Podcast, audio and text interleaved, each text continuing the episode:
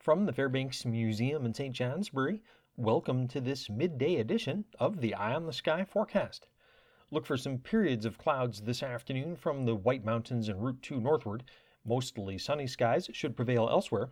High temperatures will range mainly in the low to mid 60s, with some upper 50s in northeastern Vermont and northern New Hampshire, as well as farther west near the Quebec border. The sporadic cloud cover across northern areas this afternoon is a little more pronounced than earlier forecasted. It's a fairly small blip, though, in what otherwise will be another day of surprisingly fair weather, considering that we're now a third of the way through November. This afternoon, a cold front will remain well to our north, but it does connect back to a developing low pressure system over the northern Great Lakes, and this system will play an important role in what happens from tomorrow afternoon into Saturday. During this time, showers and periods of steady rainfall will be moving in from the southwest. Even at this late date, there are still questions as to which areas will be most susceptible to heavy rainfall, the bulk of which will fall tomorrow night wherever it falls. Most areas should remain dry tomorrow morning, and there might even be some filtered sunshine. It will be mild and noticeably more humid tomorrow, as clouds will be thickening in earnest during the afternoon, when there will be a rising chance of afternoon showers in New York and southwestern Vermont and in the Berkshires.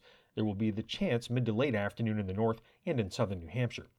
By tomorrow afternoon, the remnants of what is now Tropical Storm Nicole will be accelerating northward along the central Appalachians. This will bring a large slug of subtropical air into our region. It will then interact with the aforementioned storm that will be moving in from the Great Lakes. The flooding risk still looks fairly low, thanks in part to what has been a fairly dry month so far. Periods of heavy rainfall look most likely to occur over the Adirondacks and St. Lawrence Valley tomorrow night, with slightly lesser chances over the northern and central Green Mountains and in the White Mountains of New Hampshire. It will be extremely mild tomorrow night, even with ongoing rain, something that might again lead to some record high minimum temperatures. Some heavy rain will remain possible early Saturday, with rain tapering to showers in the afternoon, and most areas likely seeing temperatures steady or falling by that time.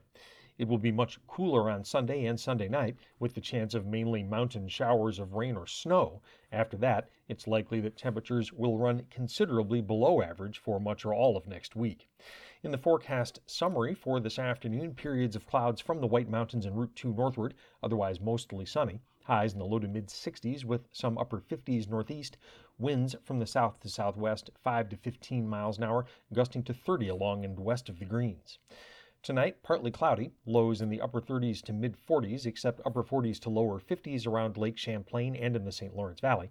South winds around 10 miles an hour east of the Greens, 10 to 15 and gusting to 25 from the Green Mountains westward. Friday, some filtered sun possible in the morning. Otherwise, thickening clouds, a rising chance of afternoon showers in New York, southwestern Vermont, and the Berkshires. Chance mid to late afternoon in the north and in southern New Hampshire. Highs in the low to mid 60s. South winds around 10 miles an hour east of the Green Mountains, 10 to 15 and gusting to 25 along and west of the Greens. Friday night, breezy with rain likely. Periods of heavy rain possible, mainly in the Adirondacks, St. Lawrence Valley, and in areas north of Route 4. Lows on Friday in the 50s, near 60 southwest. Winds from the south around 10 miles an hour east of the Greens, 10 to 15 and gusting to 25 from the Green Mountains westward. Saturday, rain tapering off south and west of Interstate 89 in the morning and then in the northeast during the afternoon. Highs in the 60s, except in the 50s in northern New York and in the St. Lawrence Valley. Southwest winds becoming west 10 to 15, gusting to 30. I'm meteorologist Lawrence Hayes with an eye on the sky.